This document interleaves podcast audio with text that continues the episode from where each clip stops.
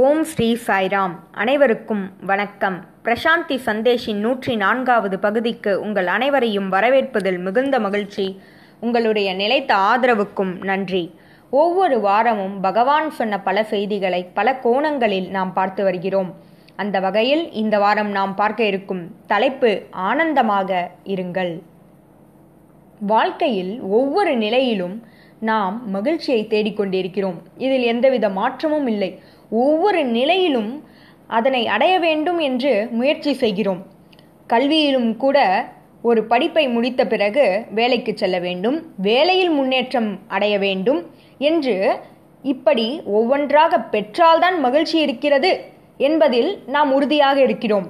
ஆனால் இந்த மகிழ்ச்சியானது நிலையானதா என்று கேட்டால் நிலையானதில்லை. சில சமயங்களில் நாம் எதிர்பார்த்தது நடக்காமல் இருந்தால் நமக்கு விளைவது மகிழ்ச்சியின்மையே, நமக்கு மன அழுத்தம் ஏற்படும். ஆகவே இந்த மகிழ்ச்சியானது நிலையானதில்லை. ஆனாலும் நாம் இதில்தான் உழன்று கொண்டிருக்கிறோம், இதை நோக்கிதான் பயணித்து கொண்டிருக்கிறோம். ஆனால் இதைவிட உயர்ந்தது ஒன்று இருக்கிறது. அதாவது மகிழ்ச்சியை விட உயர்ந்தது ஒன்று இருக்கிறது. அது என்னவென்றால் ஆனந்தம். இந்த ஆனந்தமானது தொடர்ச்சியானது, முடிவில்லாதது, நம்முடைய பிறப்புரிமையாகும். மேலும் நாமே ஆனந்தத்தின் ஸ்வரூபமாகும். ஆனால் ஆனந்தமே நாம் என்று சொல்கிறோம். ஆனால் அதனை உணர முடியவில்லையே. அதற்கான காரணம் என்ன? அதற்கான காரணம் நம்மிடையே ஆசைகளும் குறிக்கோள்களும் அதிகம் இருக்கின்றது. அந்த ஆசைகளும் குறிக்கோள்களும் என்ன செய்யும் என்றால் நம்மை வெளிநோக்கி அதிகமாக தள்ளிவிடும். வெளி உலகத்தில் உழன்று கொண்டிருப்போம். ஏனென்றால் ஆனந்தமானது உள்முகமானது, நமக்குள் இருப்பது. ஆனால் இத்தகைய குறிக்கோள்களும் இத்தகைய ஆசைகளும் நம்மை வெளியே தள்ளுகிறது. அதனால் நாம் வெளியில் உழன்று கொண்டிருக்கிறோம். அதன் பிறகு எவ்வாறு ஆனந்தத்தை அடைய முடியும்? ஆனந்தமானது நமக்குள் இருக்கிறது. மகிழ்ச்சியானது மற்றவர்களை சார்ந்தது. எப்படி என்றால் மற்றவர்கள் ஒரு விஷயத்தில் மகிழ்ச்சி இருந்தால்தான் நாமும் மகிழ்ச்சி அடைய முடியும். உதாரணமாக வேலையில் நீங்கள் செய்யும் வேலையால் மற்றொருவர் மகிழ்ச்சி அடைய வேண்டும். அப்படி நடந்தால் மட்டுமே உங்களுக்கு மகிழ்ச்சி கிடைக்கும். ஆகவே மகிழ்ச்சியானது மற்றவர்களை சார்ந்திருப்பது. இதை நாம் புரிந்து கொள்ள வேண்டும். ஆனந்தமானது அவ்வாறு இல்லை. ஆனந்த நிலையானது நமக்குள் இருப்பது, நம்முள் இருப்பது. அது மற்றவர்கள் நமக்கு கொடுக்க வேண்டிய அவசியமில்லை. இன்றைய நிலைமையில் நாம் தேட வேண்டியது, அதாவது பயணிக்க வேண்டியது எதை நோக்கி என்றால் ஆனந்தத்தை அறிவதற்கு பயணிக்க வேண்டும். அதுவே இன்றைய நிலையில் நமக்கு தேவையானது. ஏனென்றால் ஆனந்தமானது நம்மை நாம் யார் என்ற நிலையினை அறிய உதவுகிறது. அவ்வாறு நாம் உணரும் பொழுது என்ன நிகழும் என்றால் நாம் இந்த மனம், புலன்கள், உடல் என அனைத்தையும் கடந்த ஒருவராக இருப்போம். அப்பொழுது நம்மிடையே ஆனந்தம் மட்டுமே இருக்கும். சரி, இப்படி ஆனந்தத்தை அனுபவிப்பதால் நாம் பிறகு இந்த உலகத்தில் வாழ வேண்டிய அவசியம் இல்லையோ என்பது போன்ற கேள்விகள் உங்களுக்கு எழலாம். இந்த ஆனந்தத்தை உணர்வதால் நாம் என்ன ஆவோம் என்றால் நமக்குள் உயர்நிலை மாற்றம் ஏற்படும். அவ்வாறு உயர்நிலை மாற்றம் அடைந்த பிறகு நீங்கள் உலகத்தில் உங்களுடைய வாழ்க்கையை வாழ்ந்து பாருங்கள். அப்பொழுதே உங்களால் இந்த அனுபவத்தை பெற முடியும். உங்களுடைய வாழ்க்கையானது எப்பொழுதும் மகிழ்ச்சியால் பிரகாசிக்கும். எப்பொழுதும் நீங்கள் ஸ்திரமாக, எதை கண்டும் அஞ்சாமல், எப்பொழுதும் அமைதியாக, சாந்தமாக, எதையும் எதிர்கொள்ளும் திறனோடு வாழ்வீர்கள். அப்படிப்பட்ட அனுபவத்தை ஒருவர் பெற வேண்டும் என்றால் ஆனந்தத்தை அடைய வேண்டும். அதற்கு உள்முகமாக பயணிக்க வேண்டும். இவ்வாறு உள்முகமாக பயணித்து ஆனந்தத்தை அடைந்தவர்கள் எதற்காகவும் கலங்க மாட்டார்கள். எப்பொழுதும் ஸ்திரமாக இருப்பார்கள், அவர்களை அசைக்க முடியாது. மேலும் இன்னொரு முக்கியமான விஷயத்தை நாம் தெரிந்து கொள்ள வேண்டும். இந்த ஆனந்தத்தை அடைந்தவுடன் நாம் காட்டிற்கு சென்று வாழ வேண்டிய அவசியமில்லை. இந்த உலகத்தில் முழுமையாக வாழுங்கள், இந்த உலகத்தில் இருந்து வாழுங்கள். நீங்கள் இந்த உலகத்திலிருந்து வெளியில் சென்று காட்டிற்கு சென்று வாழ வேண்டிய அவசியமில்லை. இந்த உலகத்தில் இருங்கள், ஆனால் உலகத்தோடு பற்றினை வளர்த்து கொள்ளாதீர்கள். நீங்கள் ஒரு சாட்சியாக செயல்படுங்கள். எப்பொழுதும் விழிப்புணர்வோடு இருங்கள். நீங்கள் எதற்கும் ஆசை கொள்ளாமல், பற்று கொள்ளாமல் இந்த உலகத்தில் ஆனந்தம் மிக்கவராக வாழ முடியும். ஆகவே உலகத்தில் இருங்கள், ஆனால் உலகத்தோடு பற்று கொள்ளாதீர்கள். எப்பொழுதும் விழிப்புணர்வோடு இருங்கள். இதற்கு என்ன அர்த்தம் என்றால், கர்த்தா நீங்கள் என்று நினைத்து கொள்ளாதீர்கள். நீங்கள் உங்களை கர்த்தா, அதாவது if you think you are the doer then you must face so much consequences in your life. சுவாமி என்ன சொல்கிறார் என்றால், நீ கர்த்தா என்று நீ நினைத்தால் பல விளைவுகளை நீ சந்திக்க வேண்டும். அதனால் நாம் கருவியாக இருப்போம், கர்த்தாவாக அல்ல. இவ்வுலகத்தில் இருங்கள், ஆனால் உலகத்தோடு பற்று கொள்ளாதீர்கள் என்பதற்கான அர்த்தம், நீங்கள் கருவியாக இருங்கள். நான் தான் அதை செய்கிறேன், என்னால் தான் அது நடந்தது என்ற உரிமையை எடுத்துக்கொள்ளாதீர்கள். இதை நாம் சிந்தித்து பார்க்க வேண்டும். கடவுள் எதற்காக இந்த வாழ்க்கையை கொடுத்திருக்கிறார்? இந்த உலகத்தில் இந்த வாழ்க்கையை எதற்காக கொடுத்திருக்கிறார்? காட்டிற்கு சென்று வாழவா? இல்லை, இந்த உலகத்தில் இருந்து வாழுங்கள். இந்த வாழ்க்கையை வாழ்வதற்குத்தான் இறைவன் கொடுத்திருக்கிறார். ஆனால் சில விஷயங்களை நீங்கள் பின்பற்றுவதன் மூலமாக நீங்கள் எதனாலும் பாதிக்கப்பட மாட்டீர்கள். எதுவும் உங்களை அசைக்க முடியாது. எப்பொழுதும் நீங்கள் ஆனந்தமாக இருப்பீர்கள். இதையே நாம் சிந்தித்து பார்க்க வேண்டும். இந்த வாழ்க்கையை ஒரு நாடகம் போல கருதுங்கள். அதில் நடிக்கும் நடிகரே நீங்கள்.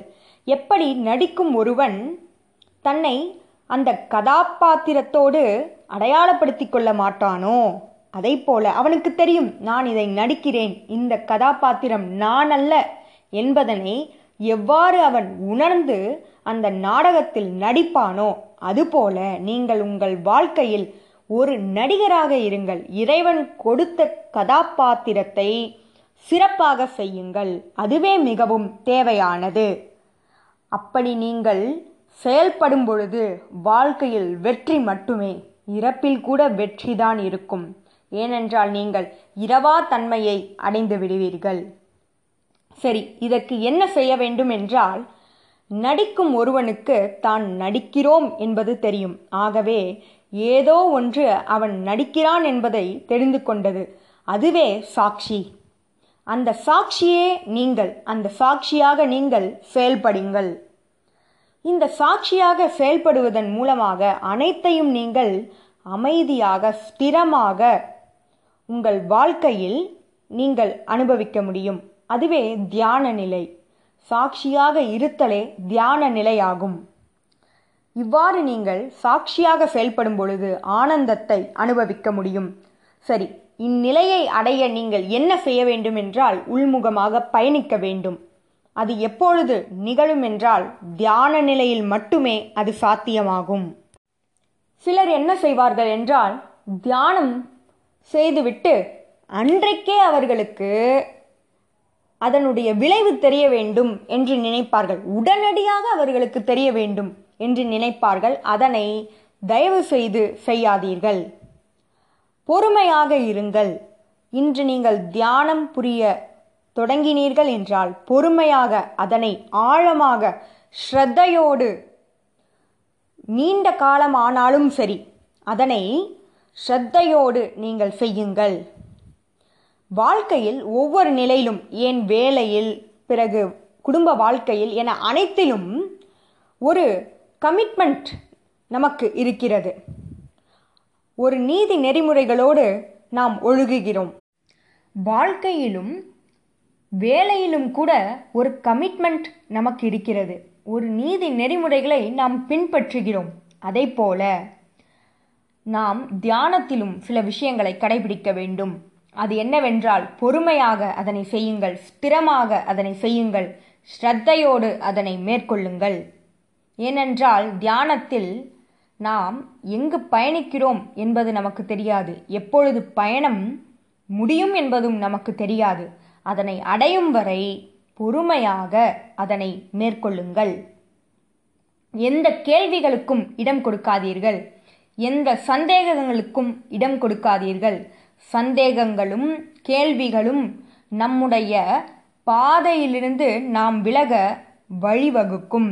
ஆகவே அந்த எதிர்மறையான சிந்தனைகளை அகற்றிவிடுங்கள். ஒரு விஷயத்தை நாம் புரிந்து கொள்ள வேண்டும். உதாரணமாக, ஒரு பாத்திரத்தில் நீரை நீங்கள் கொதிக்க வைக்க வேண்டும் என்றால் 100 டிகிரி செல்சியஸ் ஆனால் மட்டுமே அது கொதிக்கும். 2 டிகிரி செல்சியஸ் குறைந்தால் கூட, அதாவது 98 டிகிரி செல்சியஸ் இருந்தால் கூட அது கொதிக்காது. அதற்கே அவ்வளவு தன்மைகள் இருக்கும் பொழுது நாம் எத்தகைய நிலையை அடைய, அதாவது ஆனந்த நிலையை அடைய எவ்வளவு ஸ்ரத்தையோடு ஆழமாக செல்ல வேண்டும், அதை நாம் சிந்தித்து பார்க்க வேண்டும். ஆன்மீக பயணத்தில் புதுமையாக ஒன்றை செய்து பாருங்கள்.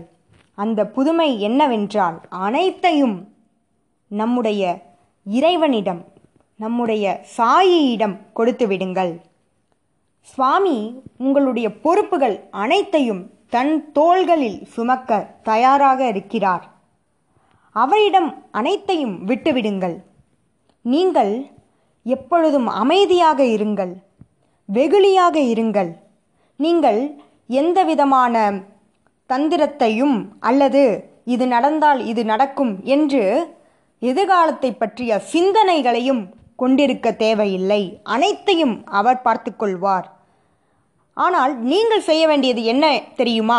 நீங்கள் முக்கியமாக செய்ய வேண்டியது, உங்களுடைய கடந்த காலம் எதுவாக இருப்பினும் அது அனைத்தையும் கைவிட்டு விடுங்கள். அதை பற்றி நினைக்காதீர்கள். அது போய்விட்டது, அதை பற்றி நினைக்க வேண்டாம். அது அழிந்து விட்டது, அது இறந்து விட்டது. ஆகவே அதை பற்றி நினைக்காமல் உங்களுடைய கடந்த காலத்தை நீக்கிவிடுங்கள். இவ்வாறு நீங்கள் நீக்கும் பொழுது நீங்கள் அடையும் ஆனந்தத்திற்கு அளவே இருக்காது. ஆனால் இதை செய்வதற்கு தைரியம் தேவை. ஆன்மீகம் என்பது நிகழ்காலமாகும், அதில் வாழுங்கள். ஆன்மீகம் என்பது நிகழ்காலம். ஏனென்றால் இந்த நிகழ்காலம்தான் சத்தியமாகும், இதில்தான் தெய்வீகம் இருக்கிறது. ஆகவே இறந்த காலத்தை எண்ணி வாழ்க்கையை வீணாக்காதீர்கள். உங்களுடைய ஆத்மா, அதாவது உங்களுடைய சாட்சி உங்களுக்கு வழிகாட்டும், உங்களுக்கு பாதையை அமைத்து காட்டும். ஆகவே அந்த பாதையில் பயணம் புரியுங்கள். இவ்வாறு நீங்கள் பல விஷயங்களை கேட்கும் பொழுது உங்களுக்கு சில நம்பிக்கைகள் ஏற்படும். அது நம்பிக்கையாக இருந்தால் சில விஷயங்களால் மாறிவிடலாம். ஆனால் அது உறுதியான நம்பிக்கையாக மாற வேண்டும். உங்களை நீங்களே விசாரணை செய்யுங்கள். விசாரணை செய்யும் பொழுது நீங்கள் பல சந்தேகங்களையும் அல்லது பல குழப்பங்களையும் நீக்கிவிடலாம். தெரிந்து கொள்ளுங்கள், உள்ளே யார் இருக்கிறார் என்பதனை தெரிந்து கொள்ளுங்கள். உங்களுடைய பழைய விஷயங்கள் அனைத்தையும் எரித்து விடுங்கள். உங்களுடைய பற்றுதல்கள் அனைத்தையும் நீக்கிவிடுங்கள். பொறுமையாக செயல்படுங்கள். இறைவன் நமக்கு அவருடைய அருளை பொழிய தயாராக இருக்கிறார். நாம் அதனை பெறுவதற்கு தயாராக இருக்கிறோமா என்பதுதான் கேள்விக்குறியாகும். ஆகவே இறைவன் நம்முள் இருந்து நமக்குள் அருளை பொழிவதற்கு தயாராக இருக்கிறார். சுவாமி நம்முள் இருக்கிறார். அவர் பல விஷயங்களை நமக்கு சொல்வதற்கு தயாராக இருக்கிறார். கீதையை நமக்கு நம் இதயத்திலிருந்து உபதேசிக்க தயாராக இருக்கிறார். ஆனால் அதனை கேட்பதற்கு நாம் தயாராக இருக்கிறோமா? அவர் சொல்வதை அப்படியே பின்பற்றுவோம், அப்படியே கீழ்ப்படிவோம். உடனடியாக அனைத்தும் நிகழ்ந்துவிட வேண்டும் என்று அவசரப்படாதீர்கள். அமைதியாக பொறுமையாக இருங்கள். தியானம் புரியுங்கள். ஆனந்தத்தை அடைய முயற்சி செய்யுங்கள். வெளியில் இருப்பது மகிழ்ச்சியே, அது மாறக்கூடியது. நமக்குள் இருப்பது ஆனந்தமாகும், அது மாறாதது. நமக்குள் இருக்கும் ஏதோ ஒரு சக்தியின் மீது மிகுந்த நம்பிக்கையை கொள்ளுங்கள். இறைவனிடம் சரணடையுங்கள். நாம் இறைவனை எவ்வாறு விரும்புகிறோமோ அதைவிட அதிகமாக, பன்மடங்கு அதிகமாக சுவாமி நம்மீது பிரேமையை பொழிவதற்கு தயாராக இருக்கிறார், பொழிந்து கொண்டிருக்கிறார். அதனை நாம் உணரவில்லை. அதுவே மிகவும் பரிதாபத்திற்குரிய ஒரு நிலையாகும். ஆகவே அவருடைய அந்த பிரேமையை உணருவதற்கு, அந்த அன்பில் மூழ்குவதற்கு நாம் நம்மிடையே இருக்கும் திரையினை, நமக்குள் இருக்கும் திரையினை நீக்க வேண்டும். அதற்காக நாம் முயற்சி செய்ய வேண்டும். இன்றைக்கு நாம் கேட்ட பல செய்திகளையும் சிந்தித்து பார்ப்போம், செயல்படுவோம். நன்றி. இதுபோல பல செய்திகளோடு உங்களை அடுத்த வாரம் சந்திக்கிறேன். ஜெய் சாய்ராம்.